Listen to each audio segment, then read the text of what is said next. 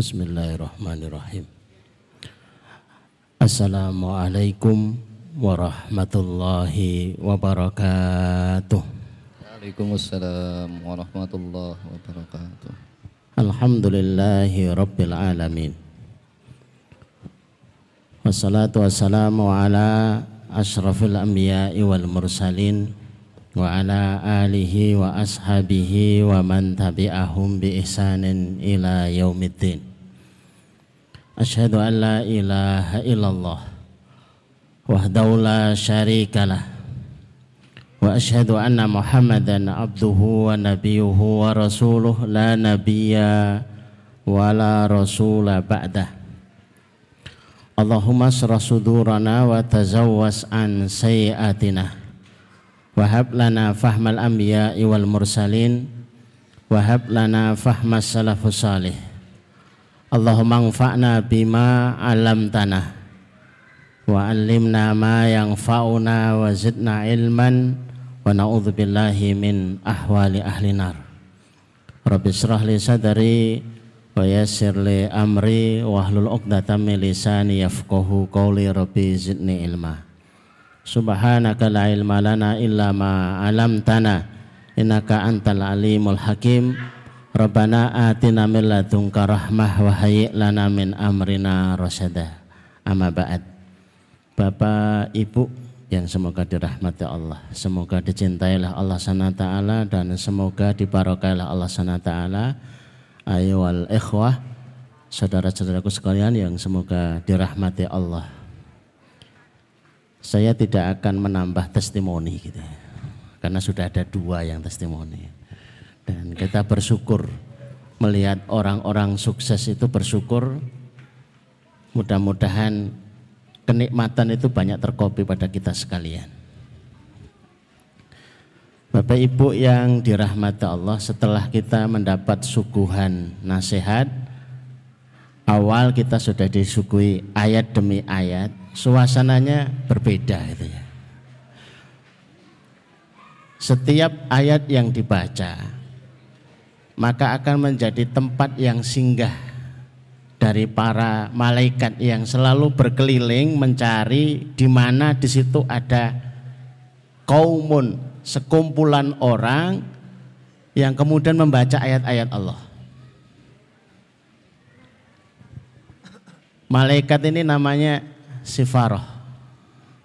Jadi malaikat yang sengaja mencari-cari siapa-siapa yang membaca kitabullah. Syarat untuk malaikat hadir di sebuah tempat adalah dibacakan ayat-ayat Allah. Maka toko, tempat jualan, kalau pengen didatangi banyak malaikat, ya dibacakan ayat-ayat Allah bukan depan pintunya digantungi tulisan ayat kursi apa-apa itu ndak jaminan malaikat datang lah kalau ayat yang dibaca jaminan malaikat datang. Malaikat apa? Apakah malaikat yang khusus mendoakan agar laris? Ndak. Jangan salah paham begitu ya. Usah sudah baca Quran kok gak laris-laris? Yang diundang bukan malaikat yang membuat laris. Malaikat yang mencatat bacaan Quran kita dan memintakan ampun kita. Kalau yang di, pengen diundang oleh bapak ibu di warung tempat usaha itu malaikat khusus. Cara ngundangnya adalah cukup ngambil uang dimasukkan di kotak infak itu. Mayus bihul ibad tidak berlaku tidak berlalu waktu subuh sampai paginya. Kecuali ada malaikat memang sengaja dikirim khusus mendoakan mereka yang bersodakoh. Atimun fikan khalafan. Berikan yang berinfak pagi ini ganti. Jadi itu bergaransi karena yang mendoakan malaikat. Sebenarnya hadisnya ada dua, tapi yang terkenal itu sodakoh pagi. Hadis yang kedua justru sodakoh sore. Yang sodakoh sore tidak begitu tenar. Kenapa nggak begitu tenar? Karena kotaknya nggak ada. kotak sedekah pagi, sedekah subuh. Kita belum buat kotak sedekah sore gitu ya. Besok berarti bisa kita rilis. Oh bisa gitu ya. Sedekah sore, sedekah pagi. Nanti sedekah Jumat, khusus Jumat saja gitu ya. Saya seneng kalimatnya Mas Anton, butuh dibuatkan sedekah redek gitu ya. Sedekah redek itu enggak usah pakai apa itu kotak, cukup nota kosong gitu ya. Kwitansi kosong yang bikin kira-kira redek gitu ya. Motor kok orang redek gitu ya? Mobil ya orang redek sertifikat rumah. Lakukan redek tenan. Lah itu berarti berarti benar itu ya. biar betul-betul kita itu bisa merasakan luar biasa sensasi mentaati Allah Subhanahu wa taala. Kalau kita itu tidak mencari nikmat di dalam taat nanti pencariannya itu dalam hal maksiat. Tidak bisa tidak. Pilihannya cuma dua tidak ada tengah-tengah kalau kita tidak mendapatkan nikmat dengan taat mencari-cari pelampiasan itu pada hal maksiat. Iya minta Tapi informasi pentingnya Bapak Ibu kita nggak bahas ini gitu ya. Karena tema kita sudah tertulis. Ya, super family. Ada beberapa tema. Pagi ini kita akan bahas super, super family. Menjadikan keluarga itu menjadi kekuatan tim. Awalnya dari surat Al-Asr Bapak Ibu monggo ditulis surat Al-Asr. Saya tidak suruh membaca surat Al-Asr pada kesempatan pagi hari ini kalau dibaca alamat pamit. Karena saya dulu kalau sekolah mau selesai pelajaran itu mesti wal asri innal berarti harus pamit. Nek dibaca bareng-bareng pamit bar gitu ya. Wah ini baru mulai kok. Tapi memang yang dibahas itu di mana Al-Imam Asy-Syafi'i rahimahullahu taala atas kedalaman dan kefahaman beliau yang luar biasa menyimpulkan andai kata Al-Qur'an tidak turun kecuali satu surat ini saja. Niscaya mencukupi. Itu kalau bukan orang yang ahli betul itu susah itu mamakan. Saya baca ulang, di mana letaknya itu? Setiap manusia dalam kerugian dan kalau kerugian itu urusannya adalah waktu.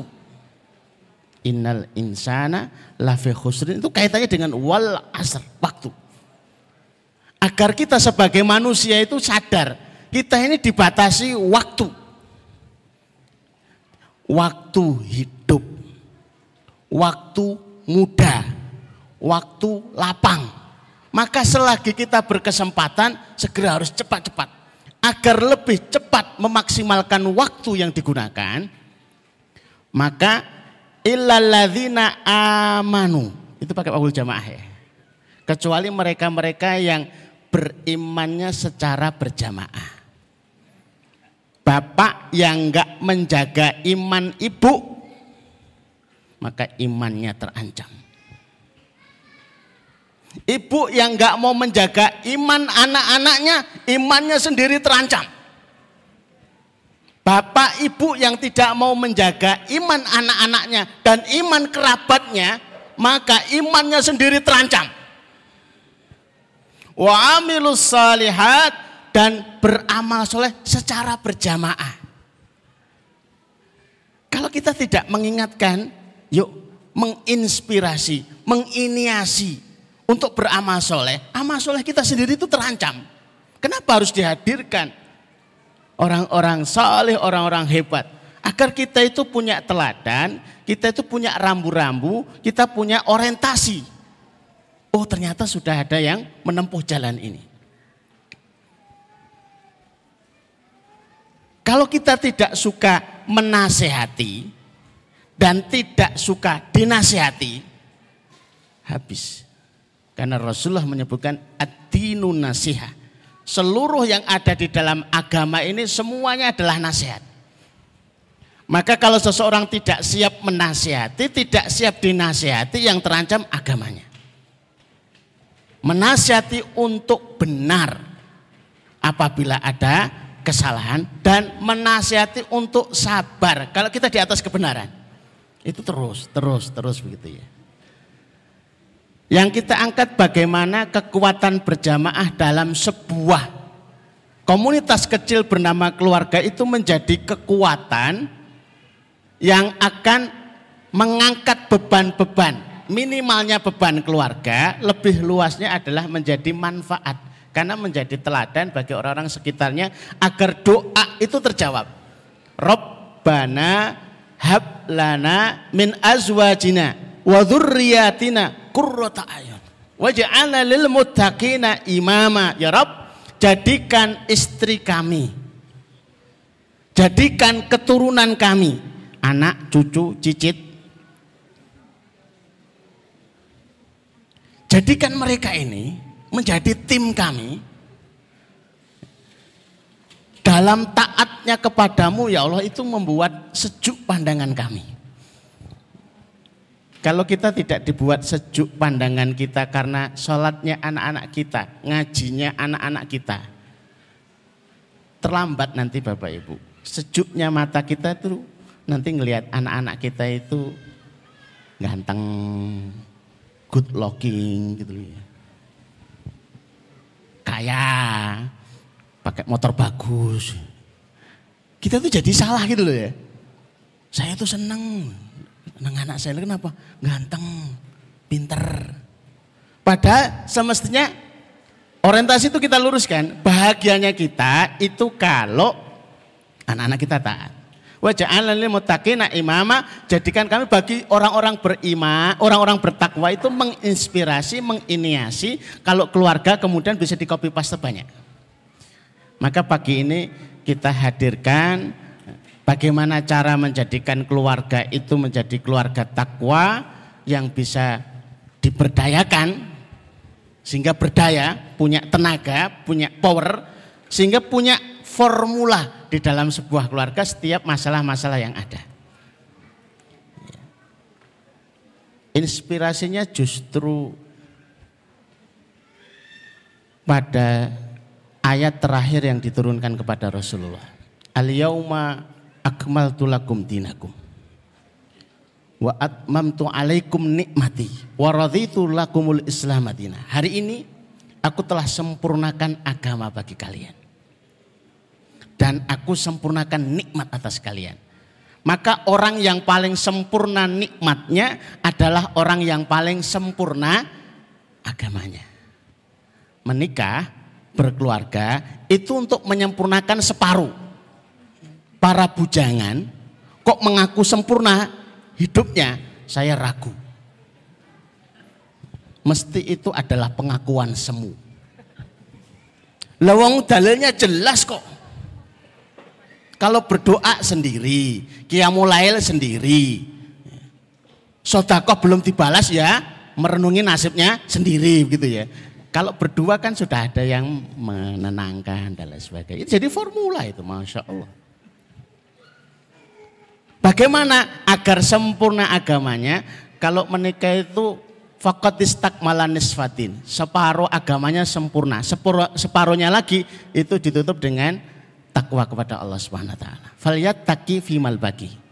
Sisanya adalah bertakwa kepada Allah Subhanahu wa taala.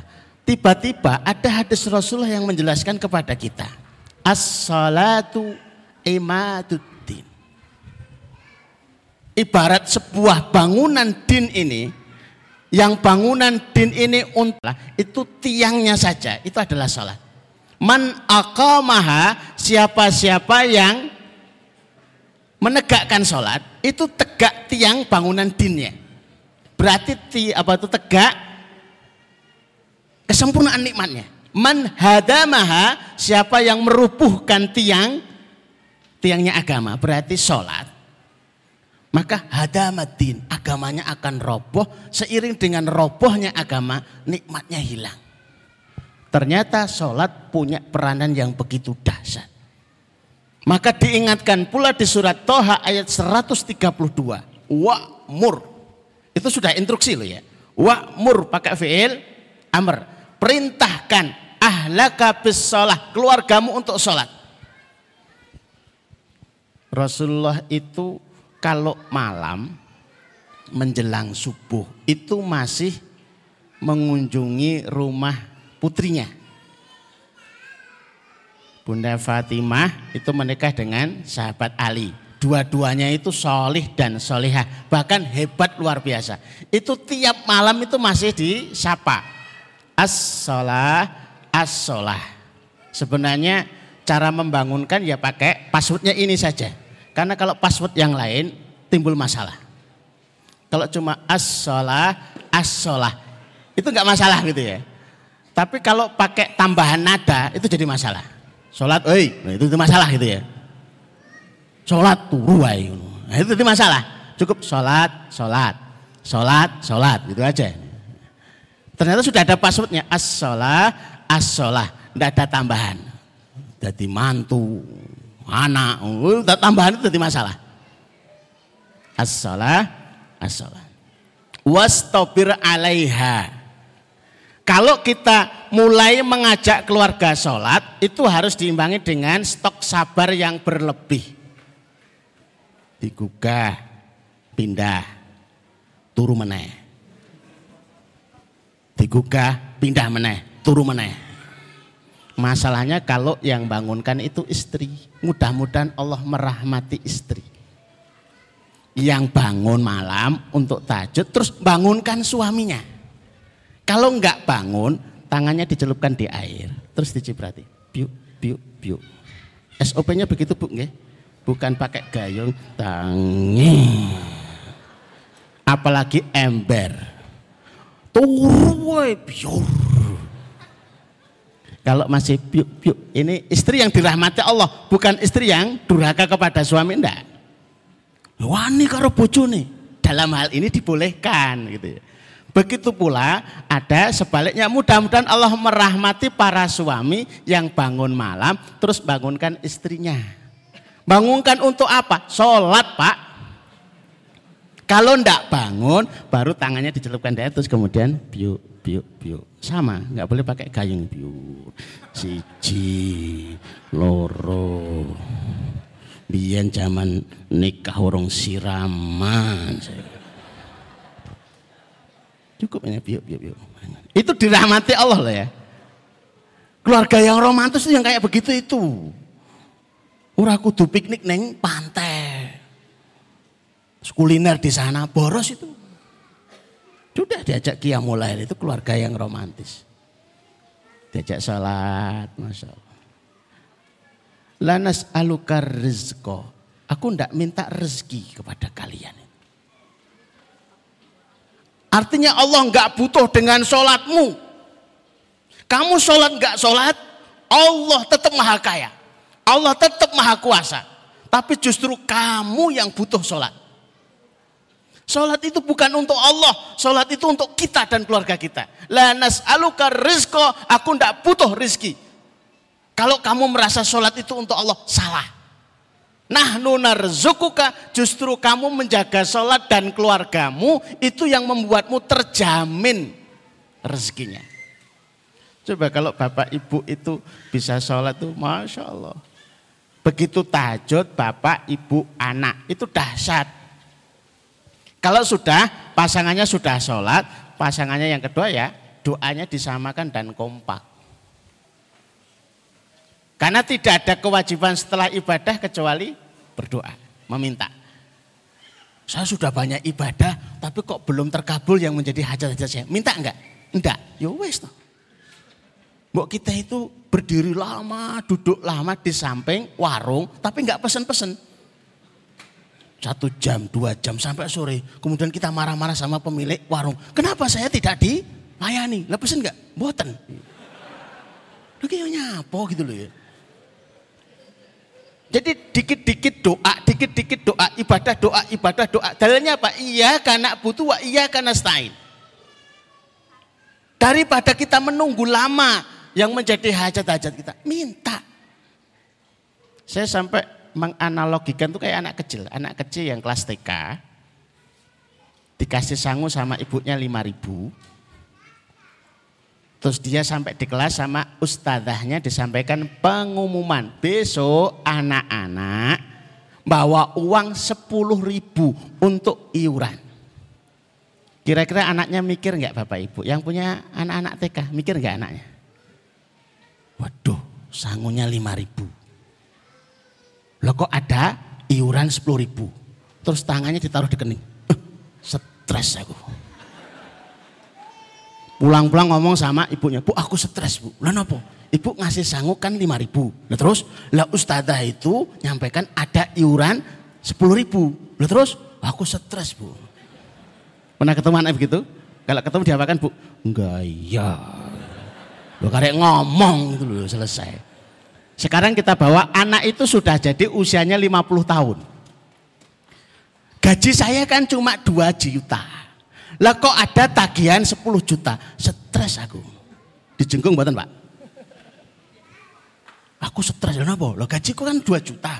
Lo kok ada tagihan 10 juta. Aku stres. Kalau ini gaya, lu karek jaluk. Anak kecil kita nggak bisa,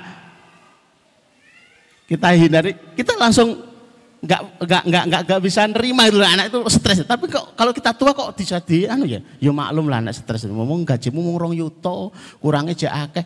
Orang tua kok dimaklumi, anak-anak nggak dimaklumi. Padahal kan sederhana begitu saja. Ya sudah saya tak ibadah doa, ibadah doa, ibadah doa. Ya sudah gitu aja. Ya Allah saya belum punya modal, minta modal. Sudah ada modal, ya Allah sudah ada modal, belum punya usaha. Terus minta, sudah ada usaha ya Allah, belum ada yang beli. Sudah ada yang beli ya Allah, untungnya saya nggak tahu. Sudah ada untungnya ya Allah, tapi kurang banyak. Sudah ada untungnya ya Allah, pengen punya usaha dua, usaha tiga, usaha empat, usaha lima sampai dua puluh tiga. Sederhana dengan sholat itu. Kemudian kalau itu hajat keluarga ya diminta sekeluarga. Habis sholat tahajud, habis sholat lima waktu itu berdoa semua. Jangan seperti yang kami ceritakan kemarin. Anaknya yang kecil. Pak, beliin sepeda. Rata-rata jawabannya apa? Nanti kalau sudah punya U, wah. Bulan kedua minta lagi. Sepedanya mana Pak? Sabar nanti kalau sudah punya rezeki. Bulan ketiga, ya belum dibelikan juga karena kebutuhannya banyak. Masih musim pandemi. Tahu-tahu Mbak datang bawa sepeda. Kalimatnya itu nggak enak didengar. Bapak itu nggak kayak Mbah. Itu sudah sakit loh Pak ya. Bapak miskin. Nangis batin Pak. Nak jangan katakan itu nak walaupun itu kenyataan. Sakit dulu. Tapi kalau kita ulang lagi, Pak beliin sepeda. Oke, insya Allah. Bapak berdoa, ibu berdoa, kamu berdoa, masnya mana? Bantu berdoa pula. Masalah nanti oleh Allah dititipkan lewat siapa saja, terserah Allah. Bulan pertama belum bisa dibelikan. Mana Pak? Ya sabar, nunggu. Kita belum tahu dititipkan Allah lewat siapa. Bulan kedua titipannya masih proses. COD-nya belum tahu. Bulan ketiga Mbah datang bawa sepeda. Anak itu teriaknya itu cakep itu loh. Pak dititipkan Mbah. Cocok. Titipkan Mbah. Senang itu ya. Nanti lama-lama anak kita, Pak nanti malam tajud yuk. Kenapa? Motor. Ayo, ayo, ayo.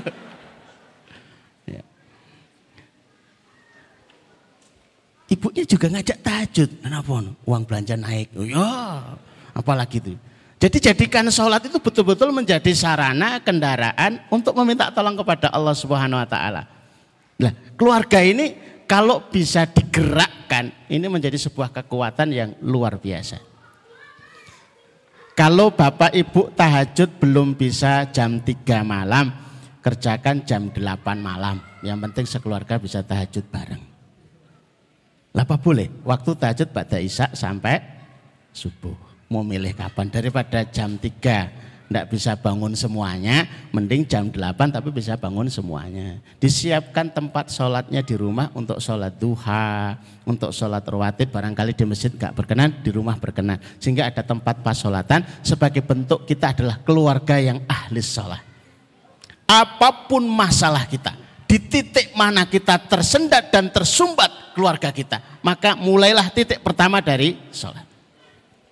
Kami diminta menjadi konsultan di beberapa perusahaan dan salah satunya adalah rumah sakit dan selalu yang kami jadikan sebagai sebuah alat untuk mendeteksi seberapa problem masalahnya itu kami tulis jadwal sholat isya. Kalau sholat isya itu jam 7 misalkan, baru kami cek. Pak dokter jam berapa? Jam 9 saat. Lah kenapa? Nunggu praktek selesai ibu perawat jam berapa? Jam 11. Nah kenapa? Nunggu sinetron rampung. Nonton sinetron juga ini perawat. Pak Satpam jam berapa? Lah saya jam 12. Lah kenapa? Nunggu bolanya rampung. Gitu ya ada loh. Isa terus subuh. Atau Isa plus tahajud. Saya belum pernah nemu kitab fikihnya. Ada jamak sholat isya dan tahajud itu belum ada. Apalagi jamak sholat isya dan subuh belum ketemu. Lawang itu terlambat aja, misalkan per sholat itu terlambat 10 menit, kali lima kali, berarti 50 menit, kali 30 hari, berarti 1500 menit. Umpama tangan kita terangkat, ya Allah, lunaskan hutang kami. Tiba-tiba ada suara tanpa wujud. Insya Allah 1500 menit kemudian. Jengkel nggak? Anak saya sakit ya Allah sembuhkan. 1500 menit kemudian. Loh kok lama banget? Loh kamu yang nunda-nunda. Itu kalau 10 menit rombongan ibu-ibu satu mobil dari Solo datang ke tempat kami. Ada yang tanya Ustadz, kenapa ya anak-anak kami itu kok bandel? Biasanya kalau anak-anak bandel itu ibunya bandel. Enggak Ustadz. Oke kita cek. Kalau duhur jam 12, jenengan dipanggil haya ala sholah, datangnya berapa menit kemudian? Lah, ya kadang jam satu, kadang setengah dua, itu bandel enggak? Bandel. Sesuai kan? Ya sesuai. Coba kalau dipanggil langsung datang, dipanggil. Anaknya dipanggil juga datang. Begitu. Kalau diteruskan panjang penjelasannya, karena ini adalah konseling bersama, masalah keluarga kita berbeda-beda, walaupun ada yang sama. Maka saya cukupkan sudah 30 menit kalau dari kejauhan itu ya. Enggak tahu kalau dekat. Ternyata jamnya enggak cocok, enggak gerak-gerak tuh dari sana. Dia aman. Monggo Bapak Ibu kita sharing bareng, kita uh, mengurai problem-problem keluarga kita dan kita mulai dari sholat dulu. Nanti kita mulai kita teruskan kepada bagaimana membaca Quran dalam keluarga, bagaimana bersotakoh di dalam keluarga, bagaimana uh, berdoa di keluarga yang lebih kuat lagi. Uh, setapak demi setapak sehasta demi sehasta masalah-masalah kita urai sehingga uh, keluarga dunia ini betul-betul akan mengantar kita menjadi keluarga surga insya Allah. Demikian Bapak Ibu saya kembalikan kepada pembawa acaranya gitu ya, moderatornya biar nanti uh, apa mic-micnya disiapkan biar kalau Bapak Ibu ada yang mau bertanya dikonsultasikan monggo silahkan.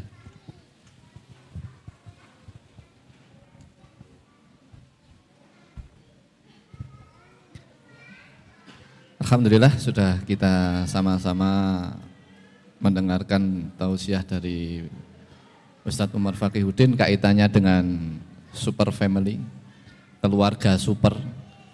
Pada pagi hari ini kita membahas tentang poin sholat.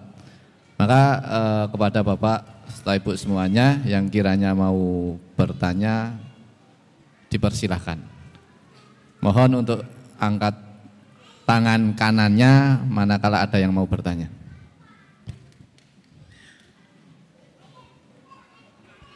Ada yang mau bertanya kaitan dengan materi sholat.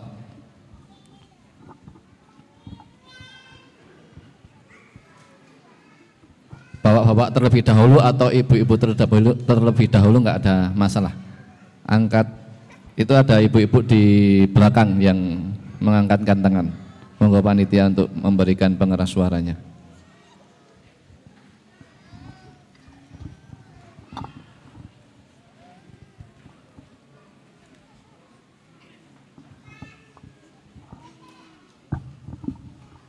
Assalamualaikum warahmatullahi wabarakatuh.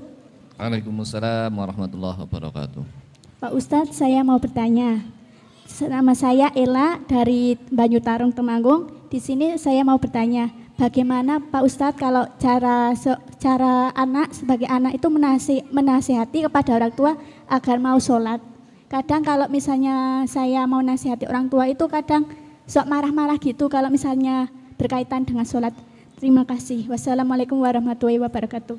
Waalaikumsalam warahmatullahi wabarakatuh. Pertanyaan dari Mbak Ella dari Desa Banyutarung. Pertanyaannya bagaimana caranya menasehati orang tua? Uh, yang mana kondisi orang tua sering kali marah ketika dinasihati perkara sholat. Bapak Ustaz. Bapak Ibu yang dirahmati Allah, referensi untuk keluarga yang super itu justru banyak ditemukan di kisah keluarga Ibrahim alaihissalam. Maka do doanya juga banyak di situ, termasuk doa membangunkan anak. Panjenengan yang merasa sudah lelah bangunkan anak, praktekkan kalau bangunkan anak itu didoakan dulu Robbi ja'alni masalah wa min dzurriyyati Rabbana taqabbal doa. Sudah didoakan baru dibangunkan. Lama-lama itu disentuh aja udah bangun itu. Terus didoakan, habis sholat didoakan, waktu sujud didoakan, sebelum salam didoakan. Nanti lama-lama panjenengan yang gantian dibangunkan anak. Baru mau dibangun, wes tangi yo. Kok jadi lebih duluan itu? Itu untuk anak. Saya sudah nunggu-nunggu pertanyaannya yang ini bu. Lo kok jenengan malah tanya nek bapak es yang gugah angel piye gitu loh. Waduh, ini kedua jurus yang lain begitu ya. Itu sudah diminta terus. Kalau jurus kami ya tetap pakai doa. Sholat dulu, yang kira-kira sholat itu dekat dengan bapaknya. Sholat malam dekat dengan bapaknya. Terus berdoa setelahnya mendoakan bapaknya suaranya agak dikeraskan. Ya Allah, bapak saya ini dibilangi untuk sholat susah ya Allah. Kalau dibilangi marah-marah ya Allah. Nah, itu kalau bapaknya itu setengah tidur setengah ndak itu, waduh dilapor kayak gitu. Ya begitulah. Karena kalau kita ngomongin orang tua kita, bener pun salah. Pinter pun goblok. Profesor itu goblok di depan ibu. Iki ngerti apa? Profesor di depan ibu ini dianggap goblok. Ibu itu SD nggak lulus. Ya ngono manut wae. Iki ngerti apa? Mboten ngertos napa-napa. Kowe mbiyen dene tak gendong nggih. Iki salah oh. Tapi malam ini didoakan. Saya hanya memakai metode yang seperti itu kalau tidak, kalau kita harus menasihati orang tua jangan menasihati dengan gaya orang yang di atas beliau atau gaya guru pak tak omongi pak mestinya bapak itu begini orang gelem sholat rokok Nah, itu jadi masalah gitu. Apalagi kita masih kecil gitu ya. Jadi ya sesuk rasa mangan. Ya ngono to, Pak. Wis damai, damai, damai. Ya jadi masalah. Kalau nasihat itu pakai cerita, kalau anak kepada orang tua kepada itu cerita. Tadi saya itu ikut kajian, terus ceritanya begini loh. Orang yang tidak sholat itu matinya susah. Ceritanya begitu pak. Saya cerita loh ya, bukan nyindir loh ya, maaf bukan nyindir loh ya. Wah tapi ya kroso gitu. Ini cerita punya maksud ini ternyata. Itu halus. Ya memang orang tua begitu mulianya orang tua sehingga untuk menasihati dari anak itu pakai cara yang seperti itu. Pakai cara yang seperti itu. Susah lagi kita beli. Masukkan uang di kotak infak masjid atau di kotak infak yang kita biasa infak. Ya Allah, aku beli hidayah. Jadikan bapak saya jadi orang 10 ribu. Ternyata hidayahnya mahal. 10 ribu kok orang angkat. 100 ribu. Orang angkat sak yuto. Orang angkat 10 juta. Nggak akan. Ada seorang bapak yang masihkah kita ingat dengan Pak Dia? Wah anak ini ya bablas. Ya sudah sholatnya dia di masjid lagi aja lah daripada kita ngikuti yang ini malah kehilangan dia, kehilangan yang lain-lainnya. Memang idealnya begitu. Idealnya begitu.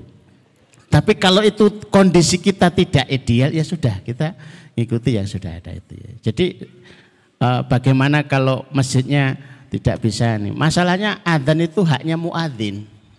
Tapi kalau komat itu haknya imam. Yang problem kalau imamnya banyak gonta ganti gitu loh. Terus balapan.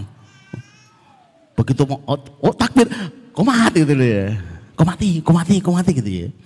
Kalau imamnya satu, maka kalau imam itu belum bilang komat, maka tidak boleh dikomati. Tapi kalau imamnya ganti-ganti ya, ya silahkan. Gitu ya imam ini. Rasulullah itu pernah sholat isya itu diadani. Sahabat itu nunggu sampai jam 12 malam. Lah kenapa? Rasulullah nggak keluar-keluar dari rumah. Yo kelihatan lampunya itu. Yo ada. Wah ini ya tenan kita kan ngono kan Entah ini sabar. Kalau Rasulullah belum keluar yo nggak dikomati gitu. Nah di masjid-masjid kita kan imamnya banyak. Imamnya mau nyantai-nyantai, diimami yang lain gitu loh ya. Suwen. Bahkan kalau kelihatan imamnya biasa bacaannya panjang, loh itu DCI. Ini setelah anak butuh kita tergesa-gesa cepet wae. Imam ini kurang profesional, suwi. Gitu Pak nih, mudah-mudahan difahamkan loh. Tuh senang kalau kita itu sibuk mikir tapi bagaimana caranya biar bisa sholat tuh senang lo mikir itu loh. Segala caranya biar bisa sholat. Allah alam Itu ya kalau ya jawaban dari Ustadz bisa uh, difahami gitu. Ya. Mudah-mudahan apa yang menjadi pikiran kita sebagaimana yang tadi kita dengarkan bersama-sama sibuk kita itu dalam memikirkan ibadah kepada Allah. Mudah-mudahan itu semua menjadi atmosfer yang terus mewarnai pikiran-pikiran kita. Allahumma amin. Uh, satu lagi pertanyaan mungkin masih bisa. Uh, monggo bagi yang tadi sudah mengangkat telunjuknya. Wih ada tiga. ya, yang depan dulu. Mungkin nanti kita kasih kesempatan insya Allah yang belakang. Depan sini, Mas. Mbak minta tolong yang belakang untuk menyampaikan kepada Mbak yang di depan. Nomor dua, nomor dua. Ya. Assalamualaikum warahmatullahi wabarakatuh. Waalaikumsalam. Waalaikumsalam Saya Alfi dari Bangkal. Mau tanya Ustadz, misalnya ini di sebuah keluarga, seorang bapak itu lebih wajib sholat di masjid atau mengimami orang-orang di rumah. Terima kasih. Assalamualaikum warahmatullahi wabarakatuh. Waalaikumsalam warahmatullahi wabarakatuh. Pertanyaannya Ustadz dari Mbak Alvin dari Bengkal gitu nggih. Uh, seorang bapak itu lebih utama mengimami keluarganya di rumah untuk sholat berjamaah atau berjamaah di masjid. Yeah. Gitu Ustadz. Bismillahirrahmanirrahim. Jadi ini beda kondisinya. Kalau normal sebaiknya Bapak salat di masjid. Kalau lagi tidak normal, suasana COVID-19 gitu ya. Monggo Bapak Ibu milih yang mana? Disesuaikan dengan aman di tempat masing-masing. Aman sholat berjamaah di masjid, sholatlah di masjid. Tidak aman, ya sudah di rumah ngimami begitu ya. Karena ini lebih sederhana dibanding pada zaman Rasulullah. Zaman Rasulullah itu sak kota Madinah itu masjidnya cuma dua. Masjid Nabawi dan Masjid Kuba. Sehingga ada yang berangkat untuk sholat, mengikuti sholat bersama Rasulullah. Untuk sholat bersama itu ada yang 10 menit sebelum adzan. Ada yang 15 menit sebelum adzan. Lalu jaraknya itu 10 kilo, 20 kilo, 30 kilo, berarti kan satu jam sebelumnya. Ya memang begitu. Nah, kita kan masjid itu mulai banyak itu. Jadi begitu. Kalau kondisinya normal, sebaiknya di masjid bersama-sama dengan yang lainnya disebut sholat berjamaah bagi bapak-bapak itu ya di masjid. Kalau ibu-ibu dilihat latam na'u ima akum masajid Allah. Jangan kamu larang istri-istri kamu sholat di masjid. Walaupun sholat mereka di rumah itu lebih baik. Apa maknanya? Coba dicek masing-masing kondisinya. Kalau dia sholat di masjid itu menimbulkan fitnah, ya nggak usah sholat di masjid. Begitu dia sholat di masjid, jamaah bapak-bapak tambah. Kenapa? Nah kaya ono kaya kon. Ada bunga desa gitu ya. Ada bunga RT. Ada bunga RW. Kok tambah semangat begitu loh. Kemudian jamaah bapak-bapak bertambah. Berarti sholat di rumah saja. Punya anak-anak kecil ya sudah sholat di rumah. Sudah sepuh panjenengan usia 60. Umpama jalan itu ya nggak ada yang tertarik biasa mawon. Malah pada manggil itu mbah, mbah loh. Ya sudah sholat di masjid aja dapat tepat waktunya, kemudian bisa dengarkan kajian dan bisa manfaat yang lainnya. Ya. Monggo itu diukur ibu-ibu masing-masing. Maka hikmahnya luar biasa. Kenapa kok enggak wajib itu ya? Karena ya ibu-ibu berbeda dengan bapak-bapak. Terlebih kalau bapak-bapak sholat di masjid itu untuk menghemat usia kerja sedikit dibayar banyak itu ya sholat lima waktu itu. 27 kali lipat. Pahalanya itu ya. Itu diulang 27 kali di rumah, nggak pernah bisa menyamai. Kalau cuma sehari dua hari nggak terasa. Tapi kalau setahun, sholat berjamaah di masjid setahun buat bapak-bapak, itu sama dengan sholat 27 tahun. Lebih terasa lagi 10 tahun sholatnya di masjid bagi bapak-bapak dikalikan 27 berarti seperti sholat 270 tahun. Di mana kalau di rumah ya seperti sholatnya 10 tahun. Ya mana ya mana Pak? Padahal awalu ma yuhasabu indallah pertama kali yang akan diteliti, dilihat amalnya kelak di hadapan Allah SWT itu sholat. Yang pertama kali dilihat itu sholat. Sholat beres, yang lain nggak dilihat. Sholatnya beres, ngaji ngantukan wah ora. Sotakoh jarang-jarang wis gitu ya. Itu sholatnya dulu. Kalau sholatnya nggak beres, dilihat yang sunah-sunah, dilihat tilawahnya, dilihat tajudnya, dilihat yang lain semua, karena di, di, dilihat semuanya. Tapi kalau sholatnya itu beres, maka ini yang pertama kali. Dulu serius banget, hatta kalimat akhir Rasulullah sebelum wafat as-salah as-salah wa mimma malakat aimanukum jagalah sholatmu jagalah sholatmu dan orang-orang yang di bawah tanggung jawabmu. Yang paling berat kan pemimpin. Kalau Pak RT itu jadi RT nggak mengingatkan sholat satu RT dia akan dimintai pertanggungjawabannya. Ini Pak RT nenek Pak Presiden lebih berat lagi gitu ya. Wah, rasanya alon. Ini siapa yang nyuruh gitu yo. Bisa nyalon jenengan nggih sinten gitu loh ya. Sudahlah jadi kepala rumah tangga saja lah. Cukup teriakannya dari pintu dah. Salah, asalah. Itu sudah mengingatkan itu ya. Nah, adapun nggak bangun ya itu urusannya masing-masing. Wallah alam Gitu ya Mbak Alvin, eh, apa yang tadi sudah disampaikan oleh Ustadz Umar, semoga menjadi wasilah untuk kita wabil khusus para bapak-bapak untuk senantiasa memakmurkan masjid-masjid kita dengan sholat-sholat jamaah kita.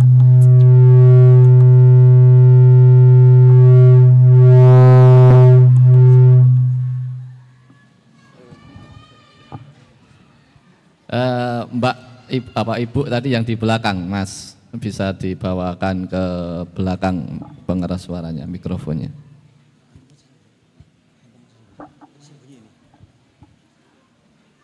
Mana? Di sebelah kanan. Masih ada dua yang mengangkatkan tangan. Monggo. Dari yang belakang dulu atau yang depan dulu? Yang depan dulu. Monggo, Mbak. Assalamualaikum Ustaz. Saya Silvi dari Muntilan mau tanya, itu di tempat tinggal saya itu ada masjid. Itu kalau misalnya sholat apa adanya itu 30 menit dari waktu sholat. Jadi terlambat, sangat terlambat sekali. Tapi di sebelah desa itu ada masjid yang tepat waktu. Nah itu kalau saya menyarankan untuk suami sama anak itu milih masjid atau ya ikut yang masjid di kampung itu. Tapi terlambat 30 menitan gitu.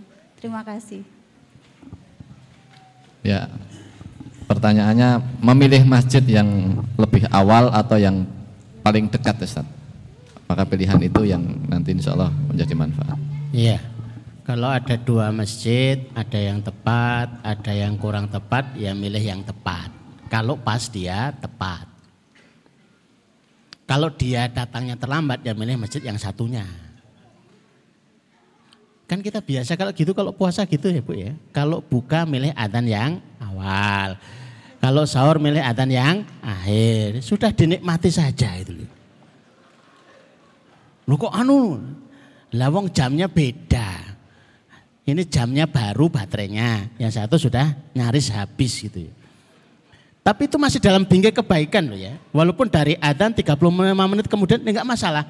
Masyarakat pun berbeda. Kami sering ditanya, dan masyarakat yang ada nasarnya setengah lima piye. Lalu iki ya sholat gitu loh. Itu udah bagus mengingatkan itu. Mungkin berbeda dengan masyarakat kota, masyarakat di situ kebanyakan warganya pekerja, ini masyarakatnya petani masalahnya itu. Ne nekat dikomati 10 menit kemudian, ya bisa. Tapi ya nggak ada yang ke masjid gitu loh. Loh nih itu Pak, betul-betul sedanten orang laut. Neng sawah kok laut gitu ya. Ya memang begitu itu. Pilih mana saja Bu. Sehingga ya kalau pas kita di rumah, dekat rumah dan tempat itu kita pakai di situ.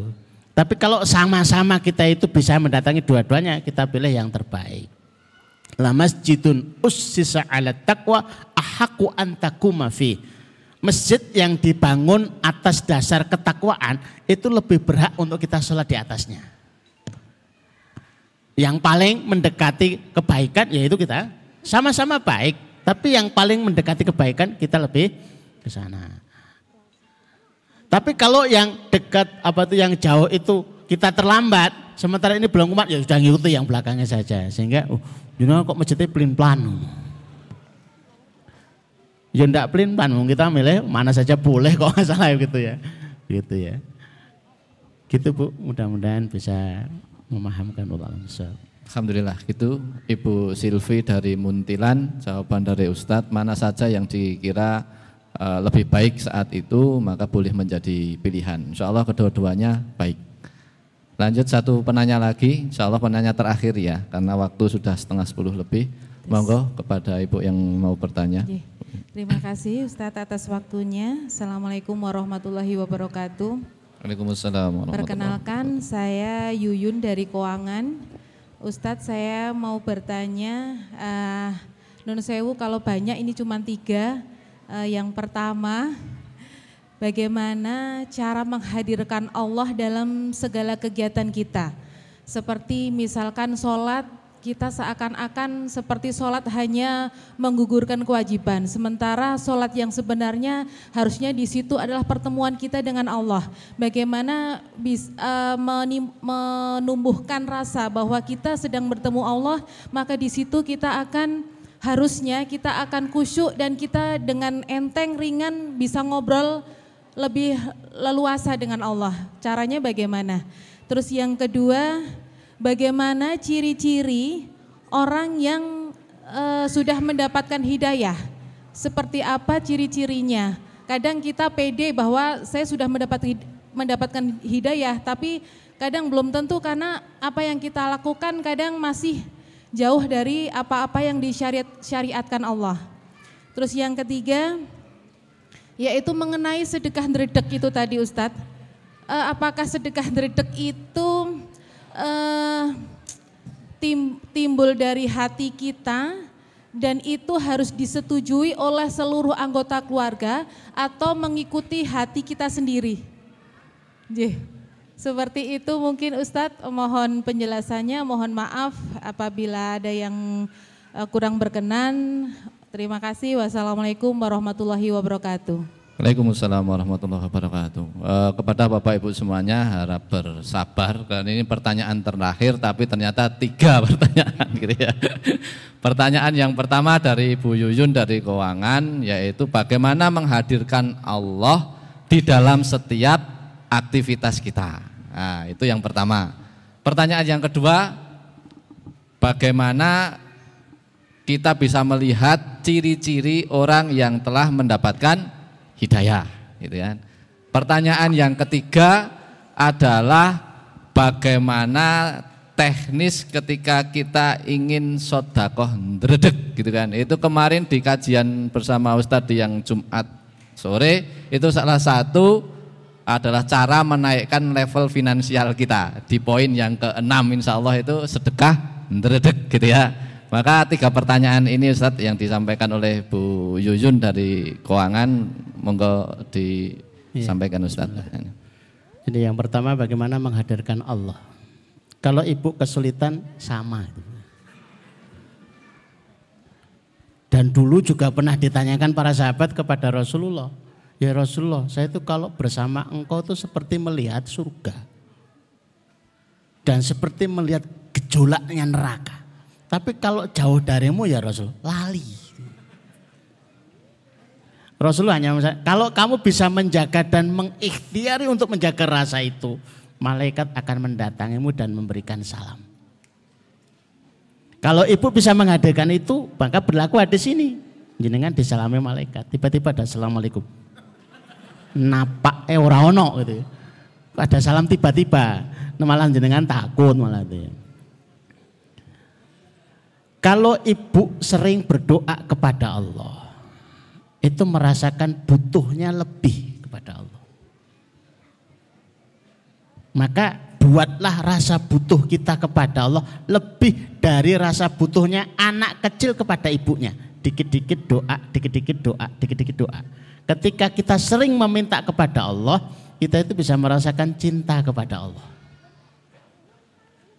Ketika kita itu punya harapan kepada Allah, kita punya harapan, maka kita bisa merasakan ya, kita sering berdoa itu merasakan cinta, kita sering meminta itu merasakan harapan. Dan kalau kita itu melakukan dosa, kita itu ada rasa takut. Lah orang ibadah di mana ibadah itu mengibadahi Allah itu harus ada tiga rasa. Al-hubbu warraja'u wal khaufu. Ada rasa cinta, ada rasa harap, dan ada rasa takut. Bagaimana menghadirkan tiga rasa itu? Maka dalam setiap ibadah, ya jenengan harus berdoa, minta kepada Allah. Ya minta, ya berharap, maka orang yang jarang minta sama Allah itu masalah. Sehingga tidak merasakan takut kalau nggak ibadah. Ini kalau saya nggak tahajud perkoro gitu ya. Rezeki telat itu. Ini kalau saya nggak sholat duha nanti masalah nanti ya. Ada berkurang jatah. Jadi ada rasa takut. Takutnya kepada Allah bukan kepada yang lain. Karena ya mengibadahi Allah dan berusaha mengkaitkan dengan ini. Tiga rasa ini harus dijaga itu. Maka dikit-dikit berdoa, dikit-dikit berzikir. Itu akan bisa menghadirkan uh, uh, rasa diawasi terus oleh Allah Subhanahu wa taala. Ini yang paling mudah sekalipun semuanya kita belajar mencoba untuk menghadirkan itu termasuk saya pribadi juga seperti itu. Yang mereka yang bangun tidur mereka yang bangun tidur itu tidak bisa merasakan apa yang harus dilakukan ya untuk mengibadai Allah. Dia lupa menyebut nama Allah, dia juga tidak tahu apa yang menjadi haknya Allah, dia juga lupa apa yang harus dilakukan dari ketaatan kepada Allah, maka dia akan dikasih hukuman empat bu. Jadi kalau panjenengan merasakan empat-empatnya, itu tanda jenengan itu gagal menghadirkan Allah. Apa itu empat-empatnya? Satu, bingung. Aku kok bingungan ya? Nah, itu ada tanda-tanda. Yang kedua, tidak tercapai cita-cita. Yang ketiga, sibuk tidak ada habisnya. Yang keempat, kebutuhan yang tidak tercukupi. Lewong orang sholat, orang ibadah itu jaminannya dijamin rezekinya. Ini semakin ini kok malah tidak tercukupi, ini ada masalah. Jadi cara deteksinya ya simple begitu saja. Kok bingungan, kemudian sibuk tidak ada habisnya, kemudian kebutuhan yang tidak terpenuhi. cita-citanya enggak tercapai. Maka mangkana hammuhud dunya, siapa yang menjadi orientasinya dunia, itu hidupnya ambiar. Ambiar itu ke sana kemari itu, enggak Wah kita tuh belajar dulu, buka-buka dan sebagainya. Jenengan cuma duduk. Eh, persis itu pokoknya eh, pahalanya podo pak. Itu kayak orang doa itu loh. Panjangnya itu 10 menit, 15 menit, kita coba amin. Itu pahalanya sama itu ya. Amin itu sama, idem itu ya. Gue monggo ndonga sing panjang nyantai wae ngopi-ngopi sih dan sebagainya. Baru kemudian sampai robana atina fitrin. Amin. Wis ngono tok. Wah yang donga dawa kono kok idem. Idem. Idem. Itu sudah copy paste, copy paste, copy paste. Ya.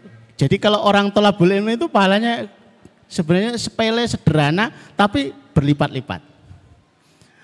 Saya kemarin nyampaikan kepada ibu-ibu yang hadir ke sini, jadi jamaah-jamaah ibu-ibu Aisyah itu ya. Sebuah doa kalau dibaca itu senilai dengan pahala orang berzikir pagi sampai sore. Wah, yang tahu ini jadi senang gitu. Iya. Ngapa tuh tak dikir suwe-suwe gitu ya. Tapi ya alhamdulillah nggak hafal-hafal. Mau nggak tak tulis. Karena kalimatnya itu subhanallah adada ma khalaqa. Subhanallah sebanyak yang kau ciptakan. Wah yo, oke, lima begitu. Subhanallah mil ama. Subhanallah sepenuh yang engkau ciptakan. Subhanallah adada ma fil ardi wasama. Subhanallah sebanyak yang di bumi dan di langit. Subhanallah mil ama fil ardi wasama. Subhanallah sepenuh yang ada di bumi dan di langit. Ditambah lagi subhanallah adada ma'ahsa kitabah. Subhanallah sebanyak yang dihitung dalam kitabnya. Subhanallah mil ma'ahsa kitabah. Dilengkapi dengan subhanallah adada kulli syai. Subhanallah mil kulli syai. Subhanallah sebanyak yang diciptakan Allah, uh, sebanyak segala sesuatu yang meliputi ini. Ya pantas pahalanya banyak sudah dirangkum semuanya dalam doa ini. Itu manfaat kita bermajlis ilmu seperti itu. Wallah alam bisawab. Ya, saya kumullahu khairan katsiran Ustadz jawabannya. Ibu Yuyun sudah dijawab sama Ustadz. Mohon izin saya tidak mereview karena nanti jadi satu majlis lagi gitu ya. Uh, Bapak Ibu sekalian kita sudah memasuki waktu jam 10. Insya Allah kita akan akhirkan uh, majelis ilmu pagi hari ini. Sebelumnya ini saya mendapatkan informasi dari panitia bahwa menemukan uang 50 ribu rupiah. Tidak tahu tadi posisinya di mana. Panitia menemukan manakala bapak atau ibu yang merasa kehilangan uang 50 ribu ini nanti bisa menemui saya untuk apa namanya mengambilnya. Manakala tidak ada dari bapak ibu yang mengambil uang ini, mohon ikhlasnya untuk saya masukkan ke kota amal. Seperti itu, nggih. Eh, kita cukupkan majelis kita pada Ahad pagi ini alhamdulillah kita sudah membahas tentang keluarga super dalam subtema sholat. Mudah-mudahan kita menjadi keluarga-keluarga super di waktu-waktu yang akan datang. Mulai hari ini kita mengikhtiari uh, dengan tema sholat ini. Nanti akan ada keluarga super dengan subtema yang selanjutnya. Semoga Allah Ta'ala memberikan kekuatan kepada kita semua untuk bisa senantiasa menghadiri majelis-majelis ilmu wabil khusus yang ada di tempat ini agar uh, ilmu kita berkesinambungan uh, waktu demi waktu. Saya yang membawakan acara, memoderatori acara ini banyak khilaf dan salah tentunya untuk ikhlasnya dimaafkan. Waktu saya kembalikan kepada pembawa acara. Masih ada enggak ini pembawa acaranya? Kayaknya sudah berpindah posisi ya. Karena alhamdulillah lebih banyak yang hadir. Maka karena pembawa acaranya sudah tergusur maka kita akhirkan uh, kegiatan pagi ini dengan hamdalah dan doa penutup majelis bersama-sama. Alhamdulillahirabbil alamin. Subhanakallahumma wa bihamdika. Asyhadu alla ilaha illa anta. Astaghfiruka wa atubu ilaik. Akhiru kalam. Assalamualaikum warahmatullahi wabarakatuh